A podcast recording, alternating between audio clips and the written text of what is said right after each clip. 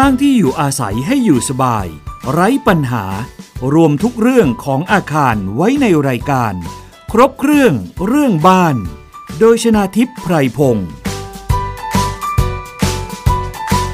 สวัสดีค่ะ คุณผู้ฟังคะขอต้อนรับเข้าสู่รายการ ครบเครื่องเรื่องบ้านค่ะ ทางไทย PBS Podcast นะคะ วันนี้พบกับดิฉันชนาทิพย์ไพรพงศ์ค่ะ เราจะมาคุยทุกเรื่องเกี่ยวกับเรื่องของอาคารกันเลยนะคะ ไม่ว่าจะเป็นเรื่องการก่อสร้าง การปรับปรุงบ้าน การซ่อมแซม กฎหมายเกี่ยวกับบ้านนะคะ ซึ่งถ้าคุณผู้ฟังมี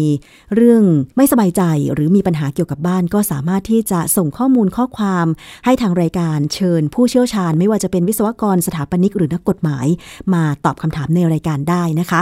ซึ่งสามารถรับฟังผ่านไทย PBS Podcast ทุกช่องทาง แล้วก็สถานีวิทยุที่กำลังเชื่อมโยงสัญญาณอยู่ในขณะนี้ด้วยค่ะ ประเด็นที่เราจะพูดคุยกันในวันนี้นะคะ เกี่ยวกับเรื่องของการก่อสร้าง ซึ่งถ้าเป็นการก่อสร้างที่สร้างพร้อม ๆ กัน 2 สถานที่เนี่ยก็อาจจะไม่ค่อยเกิดปัญหาอะไรเท่าไหร่นะคะ แต่เมื่อใดก็ตามที่มีสถานที่ก่อสร้างหมู่บ้านเดิมอยู่แล้ว แล้วก็ มีอีกโครงการหนึ่งมาสร้างใกล้ ๆ กันนะคะ ในระหว่างที่อีกโครงการหนึ่งกำลังก่อสร้างนี่แหละ มักจะเกิดเสียงดัง ฝุ่นควัน จากการก่อสร้างแน่นอนเลยนะคะ เพราะฉะนั้นถ้าเกิดว่าสถานที่ที่กำลังก่อสร้างนั้นเนี่ยไม่ป้องกันให้ดีๆ ก็จะส่งผลกระทบถึงหมู่บ้านที่มีอยู่เดิมได้ อย่างเช่นเรื่องราวของเราวันนี้ที่เราจะมาพูดคุยกันนะคะ แล้วก็มีวิทยากรที่จะมาร่วมตอบคำถามด้วย ดิฉันขอต้อนรับ รองศาสตราจารย์สิริวัฒชัยชนะค่ะ อุปนายกสมาคม วิศวกรรมสถานแห่งประเทศไทย ในพระบรมราชูปถัมภ์หรือวสทนะคะ สวัสดีค่ะ อาจารย์สิริวัฒน์คะ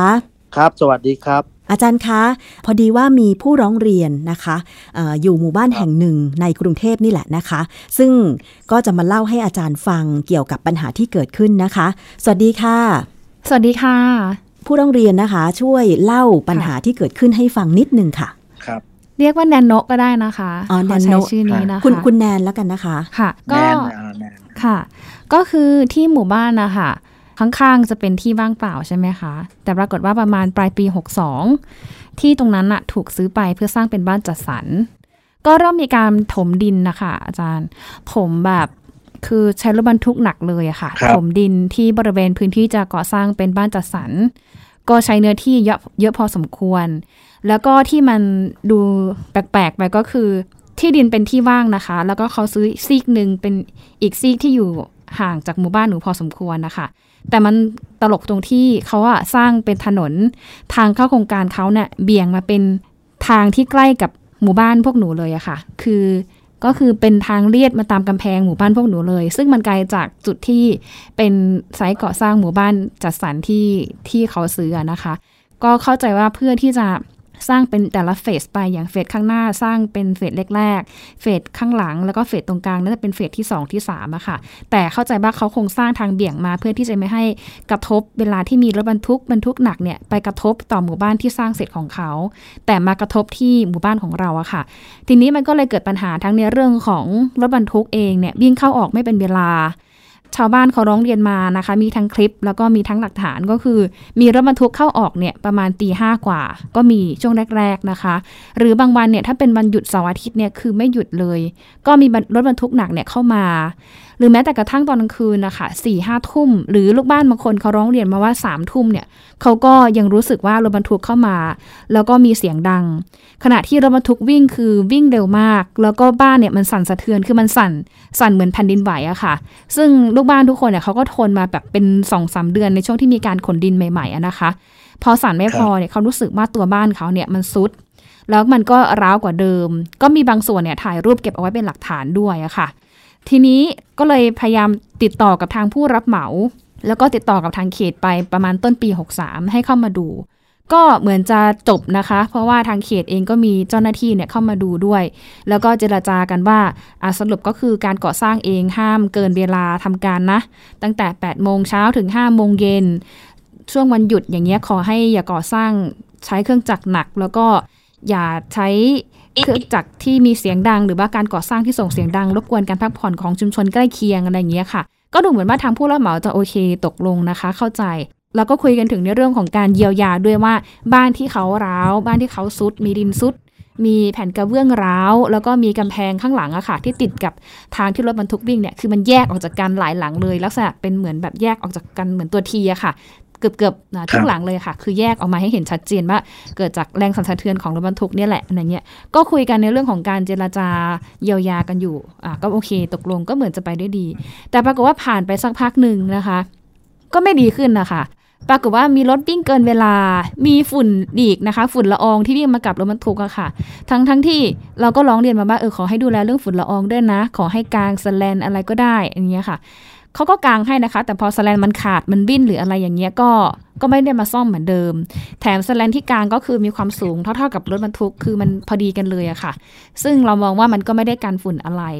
ก็ทนมาเป็นปีอะค่ะ ก็พยายามเจราจาต่อรองกับผู้รับเหมาด้วยดีนะคะ คุยกันแบบเป็นมิตรเลยอะไรเงี้ยคือขอให้เขามาทำอะไรเงี้ยเขาก็อิกนอเพิกเฉยมา ซึ่งทุกครั้งที่เราโทรไปเนี่ยเขาก็จะอ้างว่าครั้งสุดท้ายแล้วพี่ ครั้งเดียวแล้วพี่ไม่มีอีกแล้วพี่ ซึ่งจริงอะหลังจากที่โทรไปเนี้ยก็จะมีครั้งต่อๆไปแบบนี้ค่ะ ก็คือพยายามที่จะแบบเหมือนอ้างตลอดว่าจะไม่มีอีกแล้วนะคะ จนสุดท้ายเราทนไม่ไหว เราก็เลยร้องเรียนทางสื่อทั้งพอดแคสต์ไทย PBS นะคะ ทั้งรายการของสื่อช่องนั้นช่องนี้เนี่ยให้ช่วยมาดูหน่อย แล้วก็ร้องให้ทางเขต และผู้จัดการโครงการที่ก่อสร้างมาตรสัน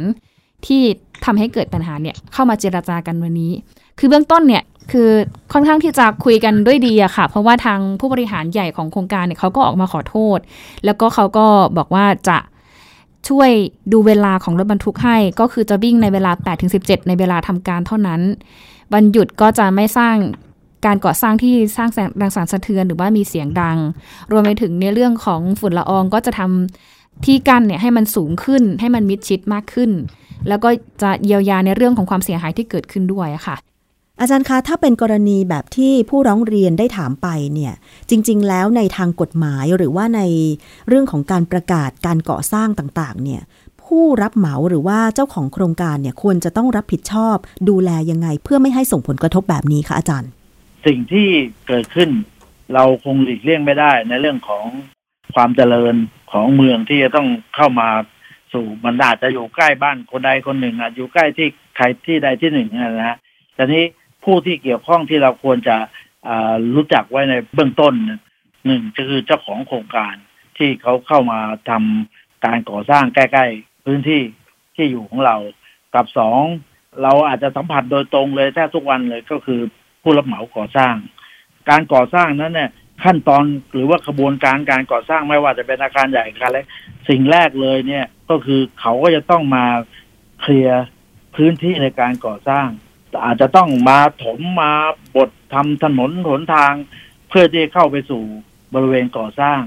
นะครับอัค่ะนนั้นอันนั้นด่านแรกเลยที่เราจะต้องเจอค่ะ อาจารย์คะจริง ๆ แล้วผู้รับเหมาเนี่ยเป็นผู้ที่ลงมือทำก่อนที่จะถมดินเนี่ยเขาควรจะป้องกันยังไง เพื่อไม่ให้ฝุ่นหรือว่าเสียงดังจากการถมดินเนี่ยค่ะ ส่งผลกระทบกับหมู่บ้านข้างเคียงคะอาจารย์ ในลักษณะการทำงานไม่ว่าจะทำถนนถมที่ถมทางอะไรก็แล้วแต่ เพื่อให้รถเข้าเนี่ย มันมีประกาศคณะกรรมการสิ่งแวดล้อมแห่งชาตินะฮะหลาย ๆ ประกาศเลยที่เกี่ยวข้องกับสิ่งแวดล้อมผลกระทบสิ่งแวดล้อมที่จะเกิดความลำคาญให้แก่ผู้ที่อยู่อาศัย ผมยกตัวอย่างอย่างเช่น ประกาศคณะกรรมการสิ่งแวดล้อมแห่งชาติ ฉบับที่ 15 ปี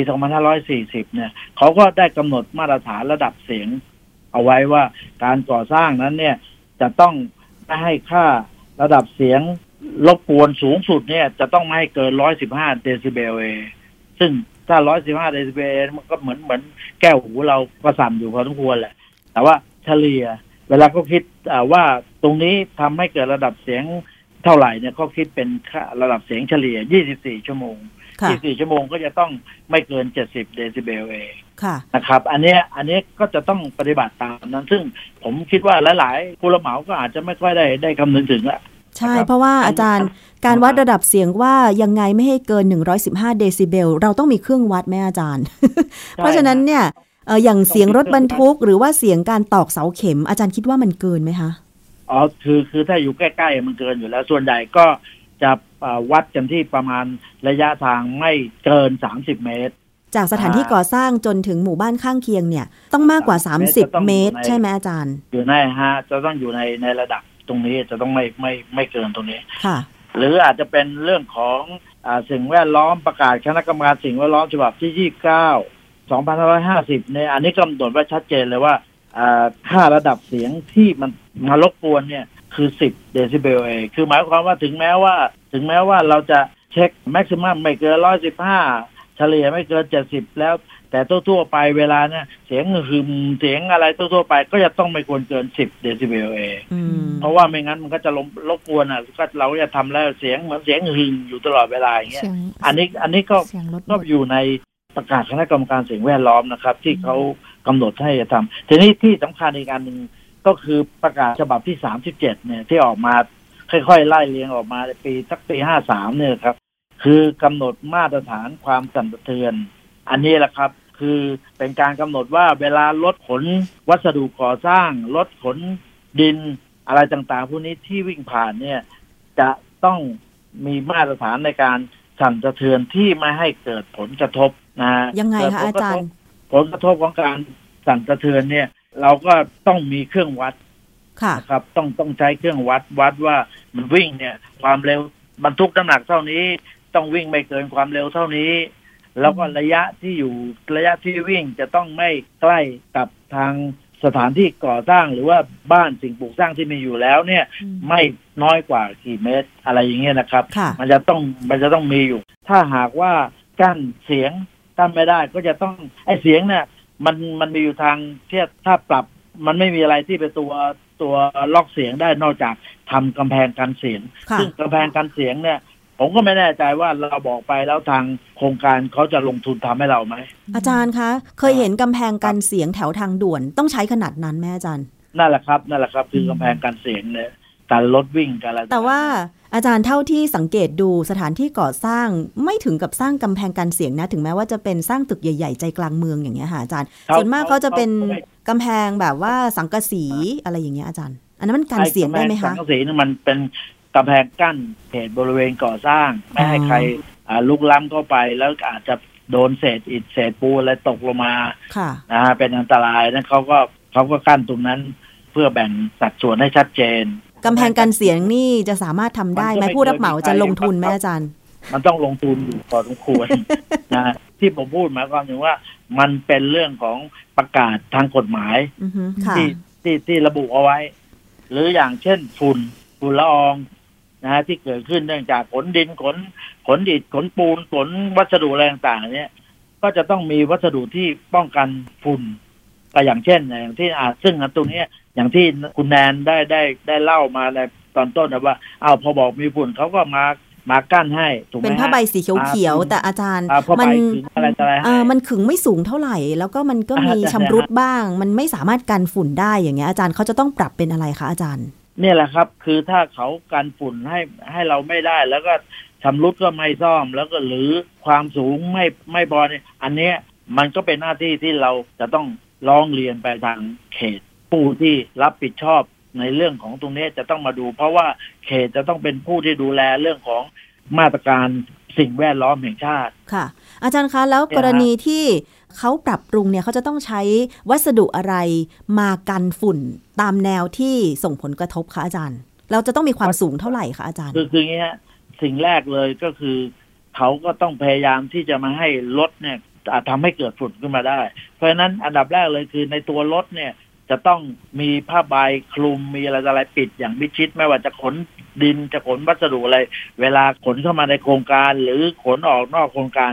อันเนี้ยเขาจะต้อง ปกติแล้วในสิ่งแรกเลยจะต้องทำอย่างนี้ ค่ะ มีผ้าใบคลุมรถนะครับ เวลาขนดินนะคะ ทางที่เข้าไปยังบริเวณสถานที่ก่อสร้างที่เขาสร้างเป็นชั่วคราวเนี่ยค่ะเขาควรที่จะต้องมาลาดยางหรือว่าราดน้ำเป็นประจำไหมเขาก็จะคะต้องมีการมาจะต้องมีคนงานเนี่ยมาคอยลดน้ำให้พื้นดินนั้นเนี่ยมันมีหมาดๆพอทุกคนไม่ให้ฝุ่นเนี่ยมันลอยขึ้นมา อันนั้นเขาก็ต้องทำเป็นประจำปกติ ในสัญญาการก่อสร้างทั่วๆไป มันก็จะต้องมีอย่างนี้ฮะค่ะ มันจะต้องมีมาลาดน้ำมาล้าง ถึงแม้ว่าจะไม่จะไม่ใช่ถนนที่เป็นสร้างใหม่ก็ตามเป็นถนนสาธารณะก็ตามรถเข้าผ่านเขาจะต้องมา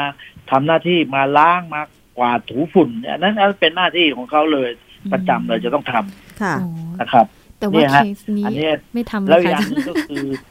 ในเรื่องของค่ะการวิ่งแล้วรถสั่นสะเทือนเนี่ย อันนี้จริง ๆ แล้วเนี่ย ถ้าเขาถ้าอยู่ในบริเวณใกล้กว่า10เมตร เนี่ยมันมันสะเทือนแน่ๆเวลารถวิ่งนะครับค่ะ เพราะว่ามันวิ่งดินไม่ได้บดอัดอย่างแข็งแรงก็ถือว่าจะเป็นถนนชั่วคราวเป็นอะไรต่ออะไรเพราะเวลาวิ่งมันก็อาจจะมีแรงกระแทกมีดินโยกดินอ่อนค่ะจริง ๆ แล้วเนี่ยถ้าหากว่าเขา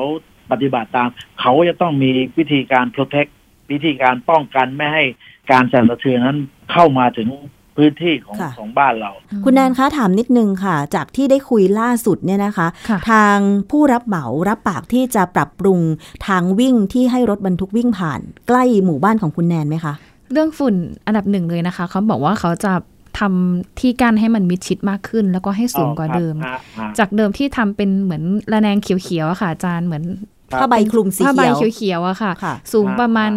พอดีกับรถบรรทุกเลยอะน่าจะประมาณแบบไม่สถึองงเมสาตรมเมตรสามเมตรออสองเมตรกว่าๆอ่าอะไม่ถึงสามเมตรที่จริงมันต้องเป็นผ้าใบทึบไปเลยอะฮะอืมนั่นค่ะเขาก็กันแบบบางๆ แล้วก็มีขาดวิ่นอ่ามีมีอะไรอย่างเงี้ยเขาก็ไม่ได้ซ่อมให้เป็นปี สีเขียวนั่นมันก็คือเหมือนในที่โปร่งลดความแรงของของแสงแสงเท่านั้นเองซึ่ค่ะอ่าซึ่งตัวนั้นก็ไม่ได้ช่วยเรื่องเรื่องของของฝุ่นค่ะอืมค่ะนะครับค่ะ แล้วก็สองก็คือเขาบอกว่าเดี๋ยวเขาจะทำให้มันมิดชิดกว่าเดิม แล้วก็จะทำให้สูงกว่าเดิม ซึ่งหนูก็ไม่รู้ว่าจะสูงขนาดไหนนะคะ สามก็คือเขาบอกว่าเขาจะให้รถเข้าออกเป็นเวลา 8 โมงถึง 17 นาฬิกาเวลาวันในวันทำการ รวมไปถึงอ่าจะทำลูกระนาดให้รถบรรทุกเนี่ย วิ่งช้าขับลงช้าๆลง เพราะว่าอ๋อมีลูกบ้านร้องเรียนมาว่า มีวันหนึ่งขับอย่างเงี้ยเหมือนฟาสแปดค่ะ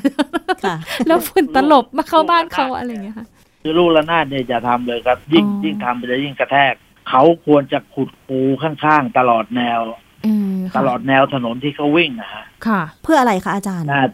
ตรงนั้นอะเพื่อเพื่อลดแรงสั่นสะเทือน เพราะว่าคลื่นของสั่นสะเทือนเนี่ย ถ้าหากว่ามันมีความต่อเนื่องมันก็วิ่งเข้าไปถึงอาคารแต่นี้ไอการที่ขุดคูเนี่ยนะมันเป็นการที่ตัดตอนคลื่นการสั่นสะเทือนนะฮะอืมเวฟนะฮะค่ะค่ะนะฮะอาจารย์หนูถามนิดนึงการตัดบ้านเราอย่างเงี้ยสั่นแบบสั่นตลอดเลยค่ะ สั่นรู้สึกเป็นแผ่นดินไหวอย่างเงี้ย มันจะมีผลต่ออ่าโครงสร้างนั่นแหละบ้านเราไหมคะนั่นแหละครับ ก็คือคลื่นที่ดินเนี่ยมันเขย่าค่ะเวลารถเวลารถวิ่งอะ เพราะว่าดินถนนที่เป็นถนนชั่วคราวดินเขาไม่ได้อัดแน่นค่ะนะดินหลวมๆในยเวลารถวิ่งเนี่ยดินข้างล่างอาจจะเป็นดินดินเหลว ดินเวลารถวิ่งก็ปลิ้นไปปลิ้นมา มันก็มันก็จะมีการทำให้อาคารแล้วยิ่งอาคารของของประธานโทษอาคารของคุณแนนนี่เป็น เป็นอาคารพักอาศัยสองชั้นใช่ไหมใช่ค่ะ เป็นบ้านสองชั้นนะคะอ่า เป็นบ้านสองชั้นเนี่ย เสาเข็มเนี่ย ก็อย่างมากก็สิบเจ็ดเมตรสิบแปดเมตรอยู่ประมาณเนี้ยเอาอยู่ไหมคะถ้าเสอเข็มประมาณนี้ คือคือถ้า17เมตรอะดินกรุงเทพเนี่ย มันก็เหมือนกับลอยอยู่ในอยู่ในดินที่ข้นๆเท่านั้นเองแหละ ยังไม่ถึงเพราะฉะนั้ชั้นนชั้นที่แข็งแรงเพียงพอเหรอคะอาจารย์ฮะด้านที่แข็งแรงที่ที่แข็งมากๆมันก็ต้องเสาเข็มมันก็ต้องลงไป มากกว่า20 17เมตร30เมตรเนี่ยนะแต่ว่า ในบ้านธรรมดาเนี่ยน้ำหนักมันไม่เยอะ เวลาออกแบบเขาก็ใช้เสาเข็ม เท่าที่จะรับน้ำหนักได้ก็14 15เมตรค่ะประมาณเนี้ยเต็มที่ก็ 18 เมตรเท่าที่ค่ะเคยเห็น อาจารย์แล้วอย่างเขตสายไหมเนี่ย อาจารย์คิดว่าเสาเข็มควรจะยาวเท่าไหร่คะเขตสายไหมก็ปกติในในกรุงเทพนะ ไม่ว่าเขตไหนอะเสาเข็มมัน มันควรจะยี่สิบเอ็ดเมตรขึ้นยี่สองยี่สามเมตรเท่านั้นแหละฮะที่อือฮึที่มันจะลงไปไปปักได้ถึงถึงที่ชั้นดินที่แข็งหน่อยค่ะ อาจารย์คะแสดงว่าที่อาจารย์พูดคือถ้าเสาเข็มเราบ้านสองชั้นเนี่ยประมาณ17-18เมตรอย่างเงี้ยค่ะ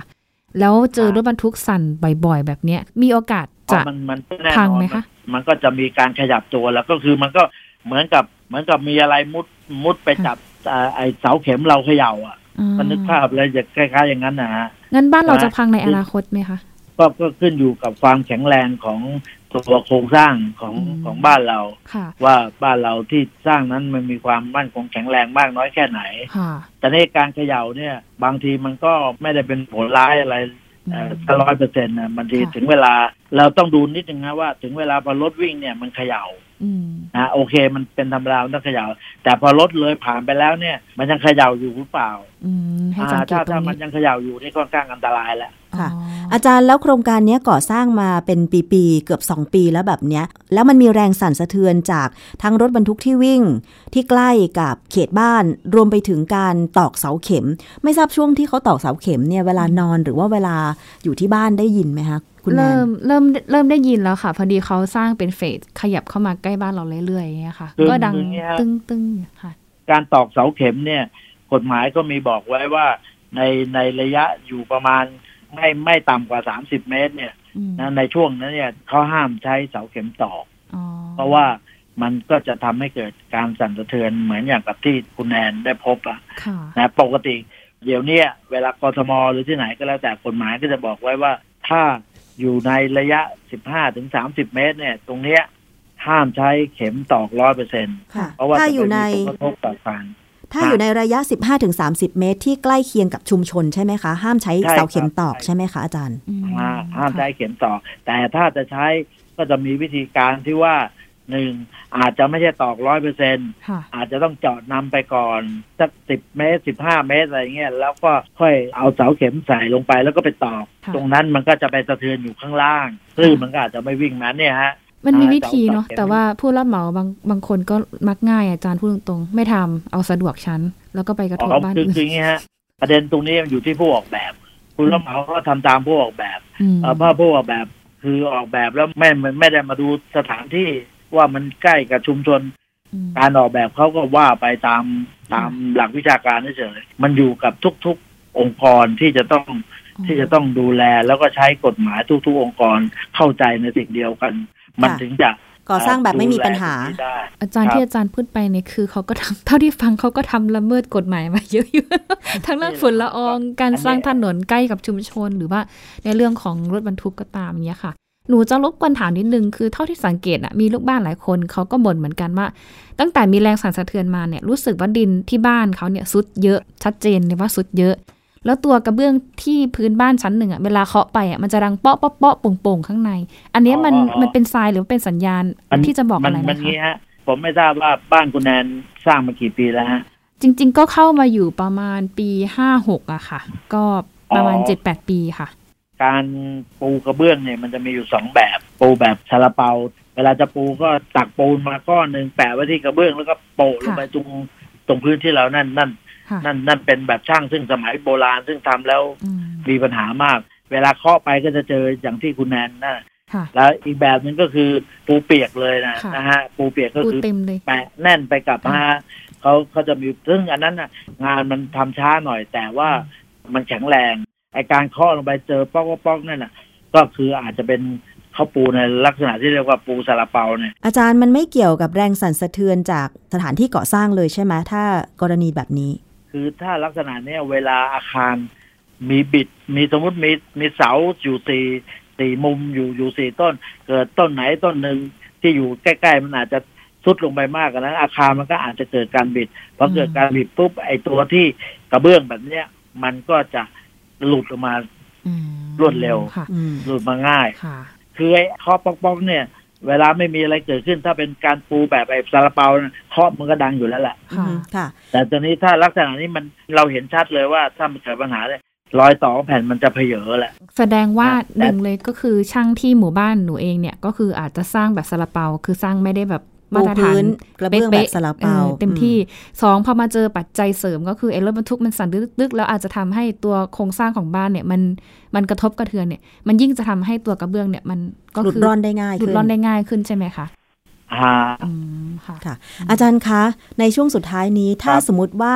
มีผลกระทบจากการก่อสร้างจากสถานที่ก่อสร้างแบบนี้อีก อย่างกรณีของคุณแนนเนี่ยอาจจะมีลูกบ้านที่รวมตัวกัน ไปร้องเรียนที่สำนักงานเขตเอ่อมีการติดตามผลว่าทางผู้รับเหมาเจ้าของโครงการเนี่ยได้แก้ไขแล้วหรือยัง แล้วถ้ายังเนี่ยเรายังสามารถที่จะไปติดตามหรือว่าไปร้องเรียนเพิ่มเติมได้ได้ถ้าก็ร้องเรียนอยู่ได้ตลอดเวลาค่ะ อาจารย์ถ้าสมมุติว่ามันแก้ปัญหาไม่จบอะ่ะ คือยังได้รับผลกระทบอยู่อะไรก็ยังไม่แก้ไขแบบเนี้ยยังสามารถที่จะร้องขอให้ทางวสทเนี่ยได้เข้าไป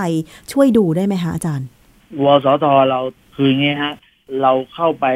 ดูได้ว่าผลมันอย่างที่ผมเรียนเมื่อกี้เนี่ยค่ะอ๋อไอ้ตรงนี้เกิดจากตรงนั้นตรงนี้เกิดจากนั้น แต่เสร็จเรียบร้อยแล้วเราไม่สามารถที่จะตัดสินได้ว่าเฮ้ยคุณจะต้องทำอย่างนี้ เพราะว่าเดี๋ยวมันจะกลายเป็นคู่กรณีอืมแต่ถ้าหากว่า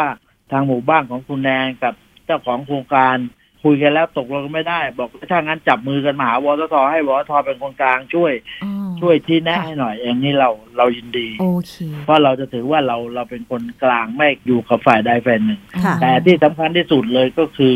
เจ้าหน้าที่ทางเขตเนี่ยฮะค่ะที่เขาควรจะต้องดูแลให้เราในในเบื้องต้นไม่ควรที่จะปฏิเสธเราเลยแล้วอีกอย่างหนึ่งที่ที่ผมอาจจะฝากไว้นิดหนึ่งฝากคนแนวนี้ณขณะเนี้ยถ้าเป็นไปได้นะฮะ ถ่ายรูปอาคารของเราเนี่ยไว้ทั้งทุกมุมทุกซอกทุกมุมที่ค่ะที่ทั้งที่ทั้งอาจจะมีรอยร้าวบ้างแล้ว หรือที่ยังดีอยู่เลยถ่ายไว้ แล้วก็มีวันที่เอาเอากล้องที่ที่บันทึกวันที่ได้ด้วยนะเวลาเกิดมีปัญหาทีหลังค่ะเราจะได้ไม่ต้องมาเถียงกันว่าไอ้นี้มันเกิดก่อนอันนี้เกิดหลังอะไรต่ออะไรเนี่ยทำตรงนี้ไว้ไว้เลยครับค่ะ ส่วนที่เป็นโครงสร้างบ้านแบบ original ด้วย แล้วก็ส่วนที่เราต่อเติมด้วยด้วยไหมคะอาจารย์เพราะว่าส่วนใหญ่บ้านเขาก็จะเติมพวกหลังคารถหรือว่าโรงจอดรถกันด้วยอะค่ะ ตรงนี้อ่าจำเป็นก็ต้องก็ก็ด้วยแต่ว่าอืมแต่ว่าเวลาเกิดปัญหาขึ้นมาเนี่ยจะขึ้นค่ะลงขึ้นศาลเนี่ย ถ้าบ้านเรามีการต่อเติมทำให้น้ำหนักเพิ่มขึ้นทำอะไรบางทีเราจะเสียเปรียบก็เราไปทำผิดกฎหมายซะก่อนแล้วอย่างเงี้ยอ๋อแต่ว่าจริงๆก็คือถ่ายกันมาตั้งแต่เป็นปีแล้วอะค่ะ อาจารย์ถ่ายแล้วก็บันทึกภาพครัแล้วก็ลงครับในก็โน้ตเก็บหไว้มู่ฮะบ้านเป็นเป็น before ค่ะ construction ค่ะนะฮะเป็นเป็นค่ะ picture before construction แล้วก็เราก็สังเกต ถ่ายรูปไว้เป็นระยะระยะค่ะแล้วก็พยายามประสานกับทางทางโครงการนะฮะอืมอ่าค่ะอ่าตลอดเวลาว่าขณะนี้เนี่ย มันมีประเด็นอะไรที่จะมาพูดคุยกันอยู่เรื่อยๆ ก็เพื่อให้ให้ให้การประสานหรือว่าการการพูดคุยกันเนี่ยค่ะมันค่อยๆไปตามสเต็ปอืมดีกว่าไปถึงหนักแล้วมันค่ะแล้วมันก็ต่างคนก็ต่างต่างไม่ยอม ผมว่าไม่ไม่เกิดประโยชน์อะไรค่ะ เอาละค่ะ วันนี้นะคะ ทั้งผู้ร้องเรียนคุณแนนนะคะ ก็ได้สอบถามข้อมูลเพิ่มเติมเดี๋ยวคิดว่า จะต้องรอดูผลหลังจากไปเจรจากับทางบริษัทผู้พัฒนาโครงการ และทางผู้รับเหมาของโครงการนี้ว่าจะมีการปรับปรุงตามที่รับปากกันได้ไหมนะคะ คุณแนนคะครับอาจารย์คะ วันนี้ต้องขอบพระคุณครับมากเลยค่ะสำหรับข้อมูลดีๆ ที่มีประโยชน์เกี่ยวกับเรื่องของการแก้ไขปัญหาผลกระทบ ระหว่างสถานที่ที่กำลังก่อสร้างกับ หมู่บ้านที่มีอยู่เดิมนะคะ ต้องขอบพระคุณมากค่ะอาจารย์คะ เดี๋ยวถ้ามีอะไรเพิ่มครับเติม ขอสอบถามอาจารย์ไปภายหลังนะคะ ครับ ขอบพระคุณมากเลยครับ ขอบพระคุณขอบพระค่ะคุณอาจารย์เป็นอย่างสูงครับมากเลยสวัสดีครัค่ะบสวัสดีค่ะนั่นคือรองศาสตราจารย์สิริวัฒน์ชัยชนะนะคะ อุปนายกสมาคม วิศวกรรมสถานแห่งประเทศไทย ในพระบรมราชูปถัมภ์ค่ะ สุดท้ายนี้ค่ะ คุณแนนอยากจะฝากอะไรถึงค่ะเจ้าของบ้านบ้างคะจริง ๆ อยากจะฝากถึงเจ้าของบ้านหลาย ๆ บ้านนะคะ ไม่ใช่แค่เฉพาะหมู่บ้านของแนนนะคะ อันดับแรกเลยก็คืออย่างที่ท่านอาจารย์สิริวัตรแนะนำคือเราพยายามที่จะถ่ายภาพเอาไว้ บันทึกเหตุการณ์ ลงรายละเอียดเอาไว้ แล้วก็พยายามคุยติดต่อกับทางผู้รับเหมาหรือว่าเจ้าของโครงการนะคะ ให้ให้บ่อยที่สุด แล้วก็ลงบันทึกเอาไว้ด้วยนะคะ เพราะว่าแนนก็มีพลาดเหมือนกันว่าเวลาที่คุยอะไรกับผู้รับเหมาแล้วเนี่ยคือเขารับปาก แต่เราไม่ได้ลงบันทึกเป็นลายลักษณ์อักษร หรือว่าบันทึกไว้เป็นวิดีโออะไรอย่างเงี้ยค่ะ ทีนี้พอจะเกิดอะไรขึ้นอย่างเงี้ย บางทีเนี่ยเขาก็จำไม่ได้ว่าเขาพูดอะไรกับเรา หรือว่าบางทีเนี่ยคำพูดก็คืออย่างที่บอกคำพูดเนี่ยมันสามารถที่จะแบบว่าเปลี่ยนกันไปมาได้ ดังนั้นเนี่ยทางที่ดีก็คือมีหลักฐาน เวลาที่ทางฝ่ายนู้นเนี่ยเขาอาจจะมีข้อแบบบิดพิ้ว หรือว่าไม่ยอมทำตามข้อตกลงเนี่ยเราจะได้ใช้หลักฐานตรงเนี้ยนะคะ สามารถที่จะดำเนินการได้มัดตัวเขาได้ แล้วก็สามารถที่จะไปยืนยันกับทางเจ้าหน้าที่เขตได้ค่ะค่ะสองก็คือพยายามที่จะเจรจาด้วยดี ใช้ความอดทนอดกลั้นให้ได้มากที่สุด ต้องขอบพระคุณทางรายการของพอดแคสต์ไทย PBS แล้วก็รายการร้องทุกข์ลงป้ายนี้นะคะ ที่กรุณาไปทำข่าวด้วยค่ะแล้วก็ขอบคุณทางพี่ๆเจ้าหน้าที่สำนักงานเขตด้วยนะคะ ก็อย่างที่บอกไปคือเป็นเขตสายไหมก็ลงพื้นที่มา เนื่องจากว่าตอนนี้ทางท่านรองผู้ว่ากทมเองก็กำชับมาว่าขอให้มาคุยเรื่องนี้เคลียร์กันให้จบด้วยค่ะแล้วก็ขอบคุณทางฝั่งของอาบริษัทก่อสร้างที่อยู่ข้างเคียงด้วย ที่เขาก็ส่งคนที่เป็นผู้บริหารก็ตำแหน่งแก่พอสมควรเนี่ยมาพูดคุยค่ะเบื้องต้นเนี่ยเขาก็พูดคุยดีนะคะ เจรจาดีเขาก็ขอโทษ แล้วก็เขาก็พยายามที่จะแก้ไขในสิ่งที่เราร้องขอไป แต่ว่าดังไงก็ตามเนี่ยเราก็จะบันทึกเป็นลายลักษณ์อักษร แล้วก็